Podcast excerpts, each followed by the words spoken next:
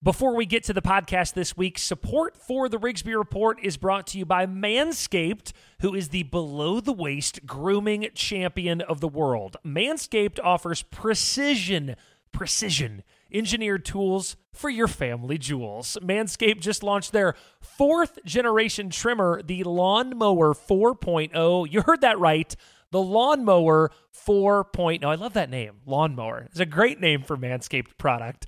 Join over 2 million men worldwide who trust Manscaped with this exclusive offer for you 20% off and, and, free worldwide shipping with the code DOD for Dirt on Dirt. So punch in DOD at manscaped.com. And guys, trust me on this. I'm a very transparent person. You know this about me. I speak the truth from the heart. You got to trim, guys. You, you, you got to trim up. You, you can't be just Bigfoot down there. You can't be a woolly mammoth, okay? Your lady does not want that. You don't want that. You've got to get Manscaped. It's important.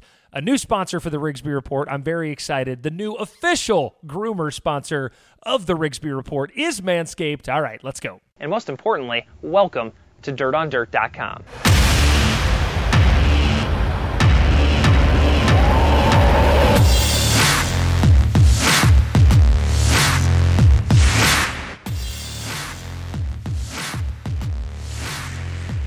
This is the Rigsby Report podcast for the final week of August, and I like our guest today for a lot of reasons. The funny part about having Nick Hoffman on is that I was planning on talking to Nick even before he went to drive Scott Bloomquist's car.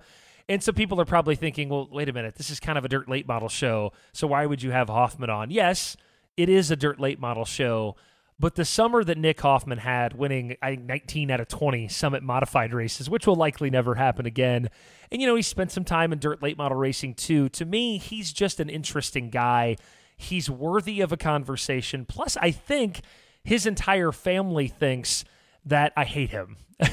so I want to discuss that with him as well. Now, listen, I make no bones about it. I'm more of a Mike Harrison guy. Hoffman's driving style isn't it? Now he wins, of course, so that's I like the winning part.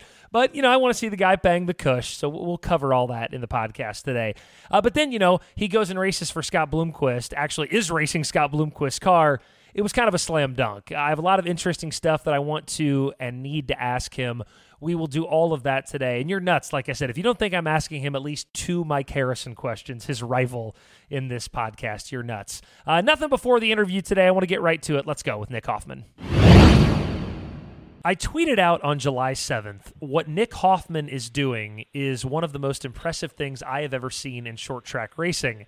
And that was only when he'd won, like, I don't even remember, like 11 in a row at the time. That was before he'd gone to win 19 out of 20 Summit modified races during the summer. And I don't care what you think about modified racing. And let's be clear here I've not exactly been a big mod advocate over the years, I'll admit that. But that is a stunning accomplishment. And there is no denying that he is the best modified driver in the country. And if you talk to people around him, there's a lot more to him than just that. He is a unique guy. He's a guy I think, if given the opportunity, could be a damn successful dirt late model driver and he's starting to show those flashes already in the Scott Bloomquist car. And Nick Hoffman joins me now on the Integra Shocks and Springs hotline. All right, Nick, let's get right down to business first and foremost. I'm tackling the elephant in the room, and you must answer this question honestly, or we're going to be off to a really bad start. And I'll be mad if I don't get an honest answer from you. Does some of your family, because I've made my love for Mike Harrison known, does some of your family A, hate me, or B, think I hate you? And I want an honest answer, Nick.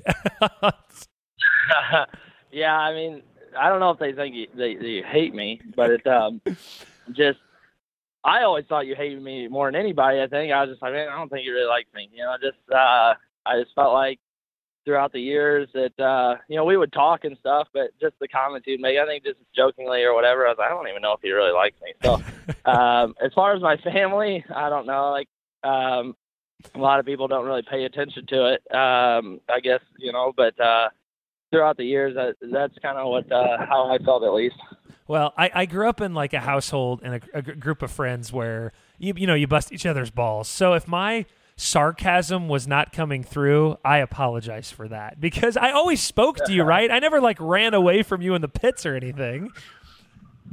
Right. Yeah. No, it's uh, it's all good. I, I think we've created a pretty good friendship throughout the years, and uh, I think the first time that I felt like you really appreciated me was at North South a couple of years ago when I was actually running pretty well in the late model, and uh, I was like, man, I think this guy might actually like me. So uh, I think that was the first time. I, I was worried that like your wife and your family and I listen Dylan Brady who I tease all the time. I was literally thinking like they're going home at night thinking this I'm just gonna say it. This fucking Rigsby, he's a son of a bitch. Uh, was that ever tossed out? Make me feel a little better, or if it was not, be honest with me. no, not at all. I mean, my wife sees everything that's, that's posted and all that type of stuff, and um, you know, she's obviously my biggest fan. But uh, yeah, I think as far as my other part of my family, they don't uh, they don't see any of that type of stuff. Okay. So we're all good. I don't do this with every guest, but I do think there are late model people who probably don't know the full Nick Hoffman story. So I'd like to hear it myself, honestly, from you. Take us through, you know, a kid born in the shadows of the St. Louis Arch in Belleville, Illinois. He moves to North Carolina. Just take me through your life, Nick, from birth until now. You're 29 years old. Um, you know, just kind of take me through your life a little bit, your racing life, how you ended up where you did, all those things, if you could, bud. Yeah. Um, so I grew up in, in Illinois there. And uh, come from a racing family. My dad raced uh, around the St. Louis region. Um, he would go down to like Kentucky a little bit and over. He'd run like Eldora and stuff. So I kind of grew up around you know Belleville, uh, Belle-Clair Speedway, uh, Pevely, Missouri, I-55. Uh, at that time, we had St. Charles and Godfrey and, and those type of places to go to. So I kind of grew up watching him race dirt modifieds and he ran a little bit of late model stuff, not much. And um, when we were 10, um, we moved to North Carolina. And the main reason we moved to North Carolina was um, he's an engine builder. He had his own engine shop and got tired of uh, dealing with customers and and doing it uh, you know week to week, trying to build build motors for broke dirt racers, you know, and uh, was tired tired of doing that and uh, wanted to do the NASCAR deal. And at that time, you know, I was uh, set on trying to be a NASCAR driver or whatever. You know, I'm young, but um, at that time, you could still make it on talent. Um, and then obviously that's turned into you, you got to have money to do it. So um, he was working for Mike Mittler, uh, Mittler Brothers, yeah. and so uh, Carl Edwards was driving for him at that time. And so we we all packed up and, and moved to North Carolina. Carl uh, moved down with us because he knew he had to live in North Carolina in order to make it uh, in NASCAR. So we all moved down together. Um, Dad and Carl actually spent a week in the Walmart parking lot. Lived in in the Walmart parking lot in an Astro van for both of them to try and find a job. Wow. And and and for um, Dad to find a job and find a house. So then we packed up and moved. And at that time, you know, I'm 10 years old and all my friends are in St. Louis, so I was uh, pretty devastated. You know, I didn't really want to move. And looking back now, it's the best thing we ever did. Um, so I moved to North Carolina and uh, you know, at 10 years old, I was racing quarter midgets.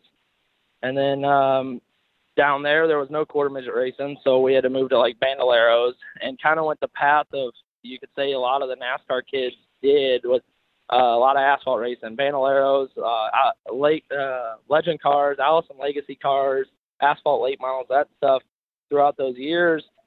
And when I was 14 is the first time I started racing on dirt um, with uh, just like a sportsman, and then um, raced around North Carolina. And then a year later, I moved to modified, and been in modified since. But uh, throughout those years, I still was running a lot of asphalt races. Um, I got to make three Truck Series starts when I was 18 um, with Mittler Brothers, and then um, you know racing my modified all the way through through those years. Um, and I enjoyed the asphalt racing, but um, you know dirt's kind of where I've made my home, and uh, I've got to race a lot of different race cars, you know, throughout my life, and um, this is, you know, I'm having the most fun of my life right now racing, you know, both late models and modified.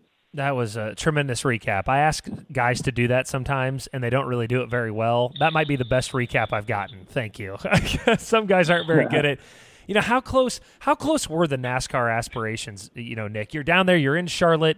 Obviously, you're friends with Carl Edwards. You had to be around some connected people, the Mittler brothers. Were you ever? Did you feel like you were close at any point to? Hey, maybe I'll make my way into NASCAR. Yeah, for sure. I mean, I think a couple things didn't go my way or, or whatever, but um, I felt like we run really well when we ran Mittler's truck, and um, I met a, a lot of great people. It's just at that point, it just turned into just how many you know how many dollars you got to bring to the table to try to um, to try to make it work. But um, the biggest thing is I don't know. I, I had a lot of fun doing it, um, but it's just it's not near as fun as the dirt racing. I think any of those asphalt guys will tell you. You know that's why Kyle and Christopher and all them guys come back and run uh, on dirt. Is just because they have more fun doing it. Do you think you know the the great irony of you being this unbelievable dirt modified driver is that you moved to North Carolina had you continued to live in and around the Midwest, I mean, where better a place to uh, grow up racing dirt modifieds than St. Louis, Missouri, right? Do you ever think about that? Yeah. Like, man, had had I stayed, I know it worked out, but God, St. Louis would have been a great place to to start in dirt racing. Yeah, and everybody always gives me crap saying that you know I need to move back and and all that, but as far as my business and, and everything I do, there's no better place for me to live than North Carolina. Just the resources, um, everything I have in my back door there. Uh, within 10 minutes, I can get anything I need for a race car. So uh, living there is so nice. The weather's nicer. You know, we got a little bit cooler summers and and a little bit warmer winters. You know, so it's just um, everything about North Carolina I really like. Um, it's just I have to travel so far to to do racing, and um, kind of sucks. But it is it is nice. So when I do come home, um, to St. Louis. I got places to stay, uh, family, and everything right around there. So it uh, it works out pretty well. You know, you mentioned you can get whatever you need for your race car, and I'm assuming you kind of mean not only your race car, but you're a chassis builder as well. Your company Elite, it's nine years old now. Um, it's kind of a simple question because I've heard the backstory a little bit, but was it just an, an epiphany to start a chassis manufacturing company? Is this something you're going to do forever? Take take me through the transition from driver because there's listen, there's not a lot of mid, you know, 20 year olds, and you'd have been 20 at the time that are starting a chassis business. How did that happen, and are you going to do this forever? Yeah, so I I plan to do it forever for sure. Um, and a lot of people, I think, at the beginning just thought it was a fad and I was going to get out of it. But now I think everybody realizes it's a serious deal and um, it's evolved to what it is today. But um, basically, yeah, 20 years old, never, never have ever had a job. I've never actually worked for somebody. Um, so I was fortunate enough, like when I got out of high school or through high school or whatever, uh, my parents never made me get a job. Or, and um, so I started this chassis company basically because uh, Monty Grice, he was um, he was a big supporter of mine. He was my chassis builder at the time, and um, he worked for Dirtworks throughout the years. So my dad knew him when he raced, and and uh, he was in North Carolina building cars. And um, he'd work on Assy during the day and build some modifieds at night. And he'd only build two or three cars a year. Um, and he was he was diagnosed with cancer at that time and didn't look like he was going to be able to build cars anymore. So I bought a lot of his, his equipment and uh, started my own deal. Uh, and really, at the time, I was just I was trying to figure out what I wanted to do with my life. And my dad's an engine builder, and I didn't want to do that. I, I hated dealing with motors and that type of stuff. Um, but I felt pretty savvy on the chassis side of setup and learning about the cars and stuff. So I built that very first car, um, and we took it to Eldora and won the nationals at Eldora the very first night. So then after that, I mean, it snowballed quick. Obviously, you win a big race like that, everybody wants your car. So Yeah. It snowballed quick. And at this time, Will Krup was my very first customer, um, and you know turned into being one of my really good friends. And they sent me a deposit for like you know twenty grand. So I'm a 20 year old with like a twenty thousand dollar check, and I'm like, holy cow! You're rich. You know, you're like, rich. I gotta, yeah, yeah. exactly. So I got to figure this deal out quick. You know what I mean? So um, it all it all snowballed really fast and uh, evolved to what it is today. It feels like that was yesterday now, but um, yeah, it's just pretty wild the way it's worked out. Another interesting thing to me about your chassis company is that you don't have some. I I think I have this right. You don't have some massive shop, right? Uh, I believe this is still. Right. These cars are being built in your, your father's three car garage, right? You do all your racing out of your father's three car garage. Yeah, so that was a funny thing. Uh, you know, a lot of people they make the term that we got NASCAR money on Facebook or whatever. Uh, you've seen it with Wallace, and I've gotten that same comment before. But um, yeah, we're doing it all out of just a you know three car garage. Got a jig in there. Normally can only fit about two cars in there. Um, but yeah, it's uh it's pretty neat. So I posted that picture last week. Um, you know the, the checks and the car sitting out in front of the shop just to kind of show everybody what we're what we're doing it out of. Um, and yeah, it's uh, it's pretty tight in there. You just got to be very organized and have all your stuff in place. And um, I got you know quite a few pieces of nice machinery uh, to do the chassis deal, and so you just got to have everything on wheels to be able to move stuff around. And you know, my car very rarely does it get to sit in the shop just because we always got cars in there. Um, so it makes it tough, but um, I enjoy being at my parents' house. My dad actually builds motors in there too, so we got chassis oh, and engines on the same building. So. I, I, know there were some grumblings out there last year of, you know, let's be honest here. Mike McKinney, good friend of yours, uh, Tyler Nicely, some others, some guys that had left Elite, citing in part, you know, hey, it's hard to race against this guy. And Mark Richards has gotten this in the past, right? It's hard to race against your chassis builder. Um, for good reason, you know, you can't go over to always to Mike McKinney maybe and give him what he needs because you're racing against him also. Where has all that landed, Nick? You know, I know there was a little bit of dramatics with that last year and stuff. Is everything okay with that now? And kind of how, tell me about that through your eyes. Yeah, so I uh, I still talk to them guys. I never never really had hard feelings for that because I understood, you know, their situations. Um, so I, you know, I was with Mike McKinney last night. He's up here in Davenport, so I was with him hanging out. Um, Tyler, I'd still talk to him every day, and Will, I talk to him, you know, quite a bit throughout the week too. So um, I understood their situation. Um, all of us want to win, you know. So at the end of the day, you got to do whatever it takes to to you know benefit yourself and your race program. So um, I feel like you know they did run better in my stuff, you know, through and through. But um, right now, you know, they uh, they're trying to learn a new car. They've been with me since you know eight or ten years ago, so um, so everything's kind of new to them. But they're still running really well, and um, I'm still buddies with them all. So I don't I don't really take too much stuff to heart, and I just kind of go with the flow. I do I will, you know, um, throw some jabs at them here and there, just you know, just to be fun. But uh, you know, it's just part of it. Speaking of Mike McKinney, I was in Turks and Caicos earlier this year, and one of Chad Boat's guys said to me, "Hey, you have a Fairbury shirt on. Fairbury, the house that Mike McKinney built." And I go, "Oh, okay, let's calm down. let's calm. We can both we can both agree it's not the house that Mike McKinney built, right?" Yeah, that's it's funny because everybody always says Halls, and I say, "Well, that for Harrison or Hall?" not not Malls, no McKinney for sure. Hey, I want to talk. Yeah, I want I want to talk to you about the run this summer that you were on. Uh, you know how people use the term in sports in the zone, and I know you're a sports guy too. Obviously, you win 19 out of 20 this summer.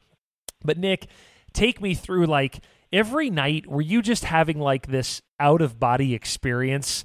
Did you feel so locked in that literally nothing could stop you? I'd really like to get into your mind of winning 19 of 20, what it was like when you flipped the visor down and got into the car. Yeah, so it just basically became a routine, you know, more than anything. We just, looking back at it now, I don't think we appreciated what we were doing as much uh, as what we do now, just looking back. But, uh, man, just every night we'd do the same exact thing. Um, even down to like we had like two songs that we play, and once we once we got rolling there, won like eight or nine, we had like two songs that we would play on the way to the racetrack. It was uh, "Hell of a Year" by Parker McCollum and um, and "Are You Ready" by ACDC. Basically, get us fired up, you know. So we just um, just kept rolling. I don't know. It was just um, it was to a point where like we expected to win, you know, and uh, everything went our way. We, man, the first like whatever it was, those first six or seven nights, I drew the pole like every single night, and everybody was like, I think that was what pissed a lot of people off was I led every lap, you know, and just everything was going our way. Um, we couldn't really do anything wrong, and um, mechanics wise, never had an issue. It's just it was just wild how it all played out. And um, if ever, somebody ever does that again, it'd be you know pretty impressive. Uh, just because we done you know we went through it. It's just um, there's so many things that can cause an issue with a lap car spinning out or anything. You know, just nothing. We had zero problems the entire time. So um, you know now we sit back and look at it and we really appreciate you know what happened there and um, and it was just it was a you know a hell of a year. It was fun Did you start to pick up on attitude from guys in the pits? I, I listen. I'm sure some of the guys were supportive, but when you're winning 19 out of 20, it's New York Yankee stuff, right? It's it's Duke basketball stuff. It's were you did you sense that a little from guys that you know? Ugh, I, I'm starting to get a little bit of shade in the pits after about the 12th win. Yeah, I mean, there's you know obviously people that make comments and stuff, but I think I I you know they don't really show it to me as much, but I feel like I get more support than anything um, on it. You know, everybody was um, to me was supportive. Then they go to their pit or somebody else's pit and like that damn Hoffman or whatever, you know. But um, yeah, so I mean, they um, Who is that? Bloomquist? Tell him to answer his phone. no, it's freaking Cody's phone. That thing rings all day. Put it on uh, silent. Cody Summers' phone. Put it on silent. Yeah, but um, yeah, I mean, I don't ever really see it. I see the Facebook comments more than anything. Sure, uh, you sure. know, trying to keep up with uh, everything on Facebook. But um, as far as you know, in the pit area, I never really had any issues there. Um, but you know, it was just just going night to night, and uh, whatever they said, is just it is what it is. You mentioned the Facebook comments. What was your favorite anti Nick Hoffman comment on social media? Do you have one or two that stand out that was like? Nick Hoffman's a piece of shit, or like was there was there like one or two that really yeah. struck you or anything? There was like three or four different uh, different guys that they were they were on every single post, and they would make comments, um, you know, on every single post of, uh, you know, I don't know, like it, he, he starts on the front row every night, or um, you know, it's it's easy to do when you got NASCAR money and all that type of stuff. So I don't really have a favorite one or whatever. It's just I see them all and I enjoy them all. I just use it uh, as you know fuel to the fire and uh, makes me want to win more. Yeah, and is that Cody clamoring around in the background too, making noises? Tell him to be quiet. We're trying to conduct an interview here, for God's sake, Nick. Can you? or is it Jacob Nord? Which one? Tell him to be quiet in the background. No, yeah, it's my crew guy. He's trying to dismount tires now, so I just told him to be quiet. Tell him to be quiet. Goodness, good. This is the best modified driver in America we're talking to. We demand silence here, for God's sake. Uh, speaking of that, one thing I always hear that cracks me up is the hey he needs to move up to late models argument. He's killing these quote lower division guys. He's got to move up. I'll touch on that with the Bloomquist stuff, but I want an answer here. You were obviously a super high level modified team, right? You have been around and seen super high level late model teams. You're with one now. Go dollar for dollar with me, Nick. Compare the cost. If it takes X amount of dollars to run a mod team like yours, what does it take to run a late model team like JD's? Be specific as you can. I, think a lot of people think, oh, he's spending the same amount of money on modifieds as he is late models. Really t- dive into that right. for me if you could. Yeah, so a lot of that goes to you know we only get paid fifteen hundred bucks a night in the mod on the Hell Tour, so I get a lot of that of people like, well, he's spending more money than he's making, and that's not the case. You know, I wouldn't be doing it if if I wasn't making money. Um, as far as a mod program, throughout the year. Let's say Speed Weeks, for example. You know, we go down there for seven nights at Volusia. I budget that deal is going to cost me right around four to five thousand dollars. Um, so I normally get a sponsor to pay for it. You know, so then everything after that's profit. But um, a late model deal, you know, tires, motor, all that type of stuff. Um, it uh, it's way more, you know. And then you got to have a crew, you know, a crew, at least two guys. Where my deal, you can do it with one guy. Um, so throughout a year, you know, a late model team, I would imagine spends uh, a traveling late model team is going to spend at least two hundred to three hundred thousand. Well, sure, um, sure that you know, doesn't count motors and stuff, right? Obviously, that doesn't count any cor- of that, right? Correct. Like you already got you already got your equipment, you already got your hauler, that type of stuff. Or a mod deal, I would say around seventy five thousand, uh, fifty, seventy five thousand, like throughout the year traveling around. Um, a night on a Hell Tour will will cost me normally right around I would say 400 bucks. Um, so that's traveling up and down the road. You know, this year the schedule was a little bit longer and the tracks I felt like were further away from night to night. So I'd probably spend about a hundred bucks on fuel. Um, generally, we weren't putting tires on every night. We were only putting tires on uh, maybe once um, every two or three nights um, just trying to make that last as long as we could, and then race fuel. You know, so basically that's all it comes down to in pit passes. But um, we were only spending a couple hundred bucks a night and um, able to win fifteen hundred. So when you string eight or ten of those together, you make a little bit of money. And um, you know, and the biggest thing is at the end of the day, I'm you know representing my chassis company and making money there um, and everything else. So uh, for me, I got to be out on the road racing for uh, multiple different reasons. So if you let, us try to st- take a stab at an all-in number. If and I'm guessing here, if Jonathan Davenport and Lance Landers are, it, I'm counting hauler, motors, everything, 800 grand, 800 grand for a year. I don't know, it might be low on that. Uh, what what is yeah. a, what is a mod team all in? If that's 800 for JD to go run Lucas, Nick Hoffman to go do what he does is 300 counting motors and chassis and everything. Your situation's different with motors and chassis, but yeah, know, is it would it be three, four, half half the late model cost? What do you think?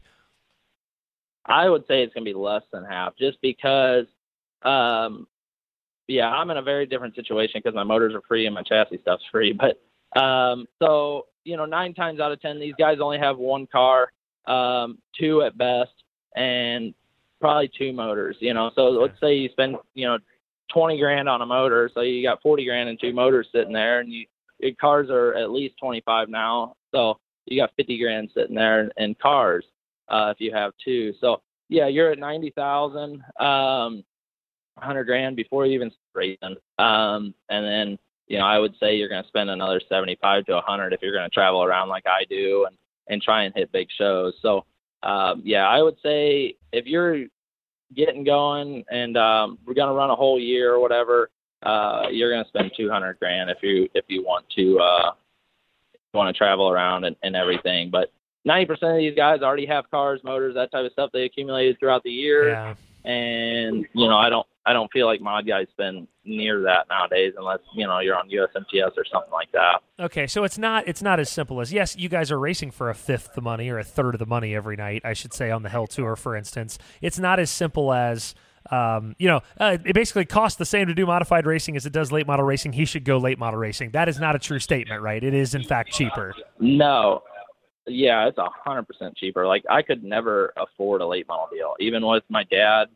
Um, doing motors and stuff. I have a motor myself for a late model, um, and I there's no way I could afford to do it. You know, I do I do the modified deal because I can afford it and I can make a little bit of money. And the late model side, yes, there's a lot of money on top. You know, if you win the race, but as far as me funding a deal myself and going out there and expecting to win one of those type of races is you know very slim. Um, so I don't know. I just I feel like the mod deal is uh, where I've made my home as far as to try and make a living. Um, so it's just uh, that's what I do. Before we get to the Scott stuff, and I have many, many, many Team Zero questions. Um, was late model racing ever really a dream for you? You just said right now, you know, mod is where you make your living. Did you ever think, Nick, that hey, I want to be a dirt late model driver? Did you ever have that thought?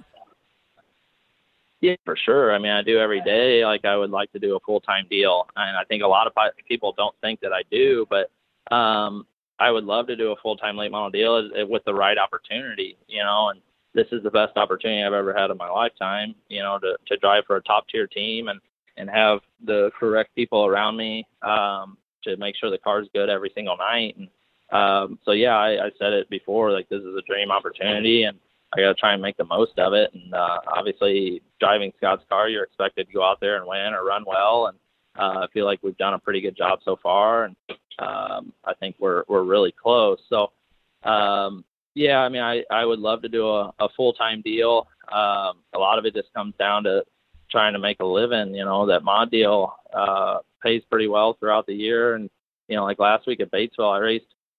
You know, raced really hard and worked really hard um, throughout the day, and run third. And you know, third on a 5,000 win late model show at a Lucas race only pays you know two grand or whatever. So it's hard to make a living uh, when I could have, you know, made that much money racing a modified, you know, every weekend of the year. Could you really? Could you run your chassis business? Let's say Bloomquist said, "Hey, you're in the car full time next year." Could you do both? Is that even possible? You'd have to find somebody to run the chassis deal. So I do have a full time guy back at the shop, uh, Brandon. He does a a really good job keeping up with everything um, as far as shipping parts and, and building extra parts and that, and then uh, building cars too. But um, yeah, I my family does a lot when they're back, you know, at home. My mom, uh, my wife, my dad, like whatever it takes, they're all in. Um, so I can be out on the road and and be racing, and uh, all that still get done. You know, so um, I I don't think I can build as many cars. You know, if I'm out on the road, but um, we can still service everybody we got and build. You know what we can. Um, but yeah, it's just at the end of the day, uh, I'm a race car driver. You know, I, I'm a chassis builder too, but at first, I'm I'm a race driver. I, you know, I want to do this for a living um, as long as I can, and then you know, whenever I retire, I can go full bore chassis guy. But um, you know, that day ain't gonna come anytime soon. So uh, I feel like I'm in my prime years of being out on the road racing, so I need to try and make the most of it. How does it make you feel that Scott Bloomquist says about you? Yeah, he does kind of drive like me he does drive like me. When you hear him say that, what does that make you think? Yeah, that you know that's pretty cool because we talked about that uh, when I first got this deal. Is like he's watched enough of the summer national races um, that he's like, you know, everything that I do kind of mimics what he does. We use the brakes a lot. We momentum out in the middle of the racetrack, never blowing the deck out, uh, anything like that. So that was, you know, one of the main reasons why he was okay with me driving it was just because I ain't gonna, you know, come in with the deck blown out every single time I hit the racetrack. And um and you know, I try and make speed throughout the through the middle of the racetrack where he's made millions of dollars, you know. It's just um that was my whole goal the last couple of years is racing is uh, trying to make my stuff where I can just run the bottom middle of the racetrack and uh, made it work, and uh, that's how he's made a living, you know, his whole career. So this late model deal has gotten a lot tougher um, in the last, you know, eight or ten years, I would say of you know all these guys are super aggressive, and you got a lot of guys that can uh, can run the top and make a lot of speed up there without blowing the deck out, and um, so it makes it tougher for guys like us that are running the middle of the racetrack. Your connection to that team is through Cody Summer. I know you you met Cody a long time ago in North Carolina, right? How did that meeting happen? And you guys have known each other for quite a few years. Yeah, so at this time I was 16. I had just really just started racing modifieds about a year or so ago. Um, and Cody was working at Ganassi, um, and he got laid off. They had a huge layoff at Ganassi, like uh, 70 or 80 people, and Cody was one of them. And so he um, didn't have a job. So I got linked up with Cody through my sister and my bro- brother-in-law, and Cody really just came to kind of work for me I wasn't paying him anything, but he, you know, he wanted to do the marketing side a little bit. So he went out and got me a bunch of sponsors that I, I still have today. And um, basically, it, it came down to he was just helping me on that stuff. And then um, from there, we kind of got disconnected a little bit. He went off and um, did, you know, the brewery deal. I don't, you know, a lot of people don't know that he had his own brewery for a while. Um, and then um, he got back into racing with Gateway and Mansfield and all that type of stuff. But Cody actually got me like a sponsor with Wave Energy Drink. Uh, I was 18 years old, got a sponsor with Wave Energy Drink, um, and did some stuff there. And that's how he got into the beverage business. So once that kind of went through and he um, got in the beverage business, kind of we went separate ways. And then he ended up moving away. Um, and then we got, you know, linked back up, you know, a couple of years ago um, and then now with this deal with uh, with Scott. So he's been a big supporter of mine for a long time. Um, he's done a lot of stuff for me, and you know I couldn't thank him enough. Like there was a lot. I was just a 16 year old kid. Nobody knew who I was, and I wasn't winning races or anything. And I had you know a car and PRI that uh, I had a brand new race car all because of Cody. So um, he's done a lot for me throughout the years. This Bloomquist thing, can it be a long term thing? And this might not ultimately be your call, Nick. It might depend on how you run this year. But I mean, are we going to look up five years from now and you're still running the Bloomquist house car in essence? Is that possible? Is that an avenue that could happen here? Yeah, I think so. Um, obviously, I don't know what's on their agenda, what their plan is. Uh, I really just take it week to week. Like I don't know what I'm doing after the world, but um, yeah, it, it definitely could be. I feel like I've made a pretty decent home here uh, racing this thing, and uh, we're running really well. It's just the it's definitely a lot of pressure every single night just to perform, um, and you know we feel like you know we should be winning races. So uh, when I come in, even you know if I run fifth, it's still like dang, like we could have been better. Like last night at Davenport here, I just I was I fell back at the beginning of the race, and at the end of the race, I was two or three tenths faster than the leader. You know, it's just um, just a lot of pressure to perform, um, and just we got to win races. So at the end of the day, I don't I don't know what else I got to do to to show that I, you know I, I deserve a full time late model deal or I want to do it. Um, but you know, I just uh, go out there and try and run in the top three or five every night and try and get a win out of this deal, so I can show that uh, you know I can do this deal. Have you swapped chassis building stories with Scott? I mean, I'm sure you guys have been in the shop and had those discussions, right? Is this is how I do it? This is how you do it? Have you talked to each other, chassis builder to chassis builder? Um, we we definitely talk about you know different race cars, you know stuff as far as things that he's done throughout the years. Um, and I'm telling you, that guy, like the way his brain works, is uh, on race cars is totally different than everybody else. You know, and he's very smart. He's been through everything. Uh, he's done everything. So uh, I just more or less just sit back and listen to what he's got to say. You know, he he's taught me a lot um, just in the couple weeks that I've been around him. Um, and the guy is unbelievable with tires. Um, so I learn a lot from him. Um, but he um, he's been a big supporter of mine throughout this whole deal. He calls me, you know, every time after we race, um, just to see what I thought on on the race car, what we needed to do, um, or what we could have done wrong, you know. But uh, as far as like chassis builder, chassis builder, we don't talk a whole lot about the chassis side. I do know a lot of stuff about his cars, but um, he just the way he builds cars is um, is pretty you know different from everybody too. But his stuff is super lightweight, but he's built these cars so long and raced them for so long. He knows like what areas crack and what you know bracing needs to be in them, and um, it's it's pretty wild. His car is pretty much a you know like a piece of art. You know the way um, he does it. It's very Rayburnish, like old school. You know he's done it this way for so many years, and um, he's, he's got his way. And he's you know, this is the only way we're going to do it. But um, it's it's pretty wild. It, you know, obviously it's worked for him throughout the years, and uh, it's still working today. I hear all the time the stories of the late nights in Mooresburg, Tennessee, and the crazy stuff that goes on around the Bloomquist Racing Racing Shop. Again, I'd like a pretty honest answer here. Take us into some of that, Nick. What is what is Planet Zero like on a daily, nightly basis around Mooresburg?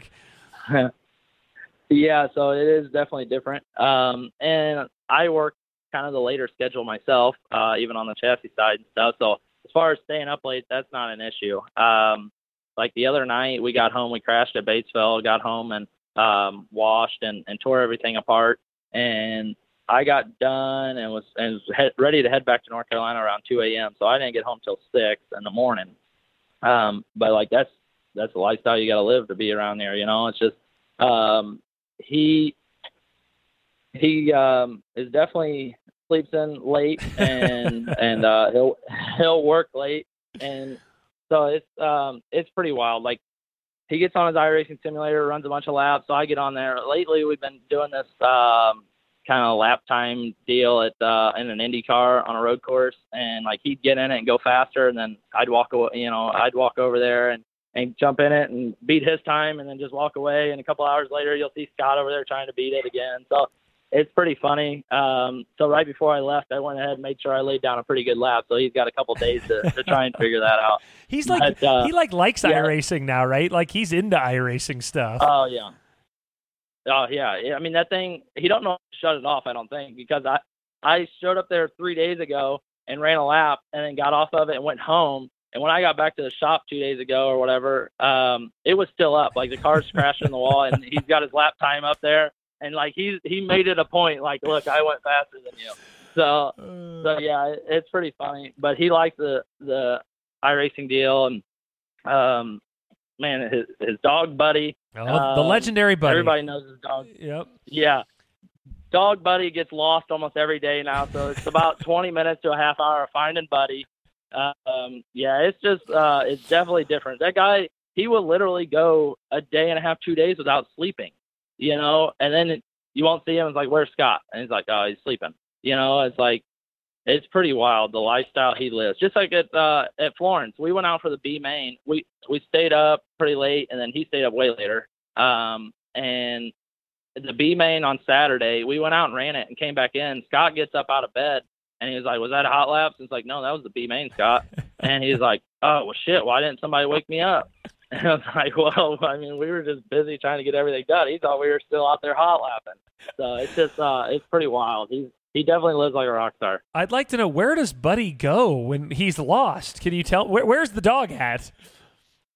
Yeah, last two times he's been down. Uh, Scott lives on a pretty big lake, and there's like a kind of a creek, and the last two times he's been down at the creek, and Buddy is now blind and cannot hear. Like, you know, he's getting close to the end, and um, so Buddy's literally standing there just looking at the water, and we're like, "Don't jump, Buddy," you know. uh, so he's he's uh, Scott is you know uh, that's his best friend. So they're you know trying to figure out what they're going to do when that day comes. But um, yeah, right now he's he struggles to get around. We kind of make the joke even you know this week he uh, Scott's not with us, but you know we make the joke is like shut the shut the toter door. We don't need Buddy to get out.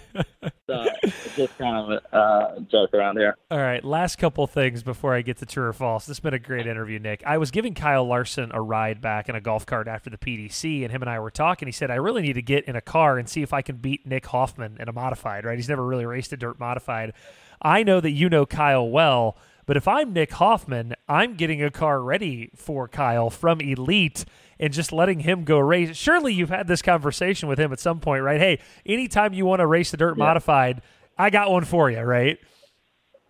Yeah, for sure. And that's what he's he's made it a point that, you know, he's like, I ain't gonna drive anybody's stuff unless it's your personal car, you know, so uh or something that I built out of my shop. So um we have talked about that. Um and I think it'd be a lot of fun. He's like he don't want to race it unless I'm racing my car too. Like he wants to race against me and yeah. beat me. So uh, yeah, so that that's the whole deal. So I have to have two cars. You know what I mean? uh, right now I don't, but uh, I think it'd be really cool. It would it would make a lot of press. I think for sure. And there's no doubt in my mind that he would go out there and probably beat me. You know, the guy is the greatest uh, that we'll ever see, and he's one of my really good friends. Um, we've done a lot of stuff together. We've raced together a long time. I mean, I raced I raced outlaw karts uh, when he was racing outlaw karts and that type of stuff. So um, we've known each other for a very long time and become really good friends. But um, it would be very cool to do it. Um, and everybody always says that on on Facebook and everything else um, that you know we need them in a modified. We'll do it eventually. Um, at first, before this whole string came along of him winning races and that type of stuff, um, it was always a joke of um, me and Ricky are really good friends too. Stenhouse and Stenhouse and Larson are best friends. It was always a joke of uh, Larson versus Stenhouse. They're going to do a, a, grudge match. And Kyle always said that he was going to run, run one of Strickler's cars, and, and then Ricky was going to run one one of mine, and we'll see who wins. so that was always uh, that was what we always talked about beforehand. But now you know Kyle wants to do it just to do it. Well, you know, you this perfect segue to one of my last questions is you've got a pretty interesting friend group, right? Not only Kyle Larson, but Ricky Stenhouse. Um, you know, got some famous friends you're running with there, and I certainly think Nick Hoffman's made his, his own name here this last year or two. Um, do you ever kind of look around at that friends group you've got and go, yeah, shit, you know, this is a pretty cool cool situation I'm in with Ricky Stenhouse and Kyle Larson, and uh, I know Clint Bowyer hangs out with those guys because their kids hang out. That's uh, pretty neat, isn't it? Yeah, it's pretty cool. Just like the other night at Millbridge, I um I went down to talk to Clint, and he's like, "Man, you've been doing pretty damn good in that late model." And uh, it's just cool that like them guys pay attention to what yeah. we're doing. But um, but yeah, like Kyle, uh, Ricky's actually my neighbor. Like literally, I see him, you know, almost uh, every day uh, when I'm home. So uh, I work out with Ricky a lot of times because um, he's got a gym there at his at his property. And uh, so yeah, it, it's a pretty wild friends group. But you know, it, they're just just like us. They're just racers. You know, they ain't nobody any different. Um, and I, they don't want to be treated any different for sure. So uh, we go out, you know, we party and and uh, run pretty hard uh, a lot of times, but um, you know, we have a, a really good time. Me and Ricky went to New York City with with Gordy Gundaker last year, and uh, got linked up with some people, you know, through sponsor stuff, and you know that's worked out really well with Yeti and and a Vexel brand that's on both me and Gordy's cars. So um, definitely make connections with those type of guys too. But uh, at the end of the day, they're you know really good friends, and um, uh, it's pretty cool to hang around him. I should have mentioned one of your famous friends is Gordy Gundaker. I should I shouldn't have left GG off there, right? I mean, he's he's he's right there. He's right there. Gordy's one of my favorite dudes. Man. Yeah, he's he's famous. He's famous too after his Gateway incident. That's uh, right. Uh, so he's he's right up there with with uh, Ricky Stenhouse and, and Kyle Larson. Yeah. Okay. Um, it's time to talk Mike Harrison. Here we go. My guy, Mike Harrison. You know, you don't grow up at Fairbury not loving Mike Harrison. The guy would make the trip up. You know, he's pounding the cush. He's knocking the deck out. Mike Harrison and Nick Hoffman. Do they hate each other? Yes or no? I would say on the racetrack, yes. On off the racetrack, no. Um, Mike is, you know, he talks to me, um, and you know, he's a really good guy. But on the racetrack, we're rivals. You know, he wants to win, I want to win, and uh, I think we'll do whatever it takes to win. Do you you can appreciate him, right? I mean, you appreciate what he's accomplished and how good he's been in his style of racing for modified racing.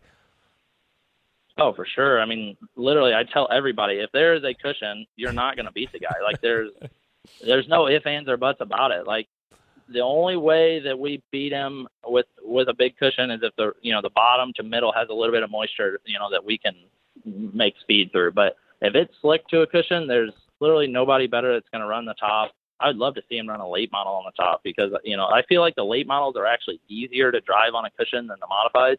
And I mean, he could probably go out here and mop a lot of these guys on the top. But um, yeah, he's obviously a great race car driver. I grew up all my life watching him. Um, but it seems like the last 10 or 12 years is when he's really came on to, to winning a lot of races and, um, you know, making it known on the, on the, on the high side. Now, okay, so one, one, one final Harrison salvo that I get to talk to Nick Hoffman about since I have you on the air. Can you appreciate like when I'm in the stands at Fairbury and he's ripping the lip, and yes, your car's faster, your two tenths faster, but you know, it's fun to watch him rip the lip. Am I allowed to love the fact that he pounds the cushion? You're going to win more races. You're just probably going to win more races because of the style and everything you do. But can you at least understand why I fall in love with the way that he races? oh yeah, 100 100%. I mean like what I do doesn't probably sell near as many t-shirts for sure, but um and when I'm a race fan sitting in the stands, I love to watch Bobby Pierce and those type of guys blow the deck out. But like for me, looking at it, it's like, man, that's a lot of work tomorrow, you know? So, um, yeah, I just, I appreciate the way he races. He's, um, obviously a hell of a race car driver. He's won way more races than I probably ever will, but, um, he's done it for a long time too. And, um, it's pretty wild. He just, he stays around that St. Louis area, and all them racetracks normally have big cushions, and and uh, you know uh, even the Central Illinois area, I guess. But um, anywhere in Illinois, it's normally got a pretty big cushion, and uh, he's learned to you know pretty much make his living up there, and uh, it's worked out for him. All right, we don't have to talk about him anymore. I just want your family to know when I'm I'm doing the thing with my hand at Fairbury where I'm like rallying my hand, circling it in the air. It's just because he's fun to watch. That's all. Don't get mad at me, mom, wife. Don't get mad at me. So. Uh, la- yeah. Last question before true or false. I have three true or false questions for you as we end every Rigsby report with true or false. Last question before that, though. You can only win one race the rest of your life, Nick Hoffman. What race is it? Um, yeah, I would say it's gonna would be like a world. Um, I've won a lot of races at Eldora. I feel like I get around there pretty well, and uh, it's a granddaddy of them all. So mm-hmm. yeah, the World 100 would be big, and I feel like this year we got a a decent shot at uh, running pretty well. So I'm pretty pumped up to drive Scott's car at uh, at Eldora. Okay, I was worried your answer was going to be like the Chili Bowl or the Knoxville Nationals. I'm like, he better say the World 100. he better say Eldora. Yeah. Uh, yeah, I mean that would be cool. Like I'm, I'm gonna run Chili Bowl again this year. Um, I enjoy racing those type of cars, but for me to even say that I would ever win, that's uh, pretty far fetched. Okay, true or false? Here we go. We're gonna finish up with three true or false questions. True or false? You can do a backflip, and Carl Edwards taught you how to do that backflip. Is that true? That is true. Yes, I was. Uh, I was around 10 years old right before we moved to North Carolina, nine or 10, and uh, we had a trampoline right by our pool, and Carl taught me how to do it on trampoline into the pool. Um, and then kind of spiral from there. I started doing it off the car like Carl did, um, and it's, it's evolved to now. I don't getting pretty old now. I feel like, and uh, I'll still do it after a big win. And I wanted to do it at Fairbury the other night uh, when I won the modified race, but I still had 100 laps to go in the late mile. I was like, man, if I like roll an ankle when I land or something stupid, um, I'll look like an idiot. So um, so yeah, I was like, I better not do it. So I will still do it for the big races. You Listen, might see it this week at Fairbury if I do win that ten thousand. If you win the World 100, your ass is doing a backflip. Okay, I'm just wanting to let you know right now, you're backflipping at Eldora. yeah. so. so so it's tough on a late model. Like I'm gonna have to do it off of a wall or something. The the fenders are too high, like Yeah. to do it off of the door top or something like that. I don't know how Carl did it for so many years off the door, um, which it's tough. You know, I'd have to do it off something smaller because the modified tire works out perfect. It's like the right height to be able to rotate and land and, and not like come down hard. All right, second true or false questions. You are totally deaf. I think it's your left ear. You're totally deaf in your left ear. Is that true? Yes, yeah, that's true too. So that was uh, when I was little. I had tubes in my ear, like most kids do, and the tube fell out, and then skin started to grow inside my eardrum, and they came in, did surgeries, and all that type of stuff. Um, they could not, they couldn't figure it out, and basically it was come down to I was going to need a uh, transplant of an eardrum. It rotted all my hearing bones, all that type of stuff out, and I'm, you know, like four years old, I think, at this time, and I was over having surgeries and that type of stuff, so I was just like, screw it, and I'll live with it, and um, it's actually funny because Cody's deaf in his right ear, so like we have the same the same issue. So like riding down the road, he's driving, his right ear is deaf, my left ear is deaf. We're talking to each other. We might as well just be talking to the windshield, you know, because we don't hear each other. Screaming So, at each other. in Uh, so yeah, like yeah. So we uh like when I race, I only wear one ear, uh, earplug because the other ear don't work. So it's just kind of funny. It's uh I get two, I get two earplugs made for my right ear, so I get two for the price of one. Pretty nice. Interesting. All right. Okay. Last true or false question. You are still banned from the pit, which is an indoor go kart track in Mooresville, North Carolina, right down the road from you. True or false? You are still banned from competing there. I don't even know how you know this, but yeah, true. I cannot go in there and race. Uh, that goes back to years and years ago. Uh, we used to do a winter league. It was me and like Kevin Swindell. Uh, I think Trevor Bayne was in there. There was a lot of guys. So we just go in there. I think it was like a Wednesday night and go race. Well, obviously you get a bunch of racers in there um, on a league deal, and we're pretty aggressive. And we tore some stuff up, that's for sure. Um, but then, fa- you know, fast forward a couple of years, my sister with Millbridge has a banquet there, and you know pays to rent this place out, uh, have a banquet, and they still wouldn't let me race. So- Yeah, so it was like you guys are still grieving over this deal. It was like five years ago, and they're like, "Yep, you're not." allowed." is your pho- is your photo up or anything? Like, do, do they have like a ret- like a casino? They can see you. Is there an eye in the sky? How do they know it's you? Is what I want to know. Yeah, I don't know. The problem is I knew a couple of people that worked there, and the owner like made it a point, like make sure you do not let him race. um, so when I went up there just to buy races, you know, just to just to go run, they're like, "No, you can't." I'm like, "Are you kidding me?" And they're like, "Yeah." They're like, "The owner said that we're not allowed to let you race." What do we need like, to do? I would like to get you back into this place. What can we do, Nick? Can, I'm a pretty good peace broker. Can I broker a peace to get you back in here? Man, I don't know if you can. He's uh, pretty hard headed, but luckily we got a you know another go kart track right down the road with GoPro Motorplex, and um, I can go make some laps there. All right, don't get thrown out of there, please. Could you try not to get thrown out of that place? yeah, the problem is like Millbridge and GoPro ro- don't really see eye to eye on a lot of things, so I could get thrown out of there for something my sister does. All right, that's Nick. That was that wraps it up, man. I, I really appreciate it. That was about an hour. I know you're busy at Davenport this weekend. Um, you know, trying to get that car faster, and, and you had a pretty good run the first night. So, thank you very much for doing this, man. I, I just, at the very least, I want you to know that I respect the shit out of you. You are without question the best modified driver in the country right now. But I still get to stand up at Fairbury and cheer for Harrison. Can all of those things be true? Can we can we agree that all of those things can be true? yeah, for sure. I I appreciate you having me on. It means a lot, and um, yeah, hopefully people start seeing me as a late model guy, not really just a modified guy. That'd be uh, that'd be nice. All right, bud. Thank you so much, Nick. Good luck this weekend, okay? All right, I appreciate it. Thanks. If you buy a car, truck, or van, new or used, from Baum Chevy Buick in Clinton, Illinois, you get a free lifetime, that's forever, the rest of your life, lifetime subscription to Dirt on Dirt and FloRacing. Literally until you're dead, you get this subscription. Check out baumchevybuick.com today. That's B A U M chevybuick.com today. They are based just south of my house here in central Illinois in Clinton. And they also happen to be I'm not kidding when I say this, just, and I say it every week, and I mean it every week. They are so nice and so easy to deal with. They are, you're to walk in there and go, man, Rigsby wasn't kidding. These people are really great. I, I really do love them, and I mean that. So if you need a car or truck, new or used, buy it from Baum and you get the added benefit of a lifetime subscription to Flo and DoD, and that's pretty cool. Thank you very much to Nick Hoffman. A really good hour with him. And I'd like to see him run dirt late models more. I mean, the kid is clearly talented. He's jumped into Scott's car and he's performed very well so far, pretty well, very well. He's had more than a few nice moments in late models during his career, even before Bloomquist.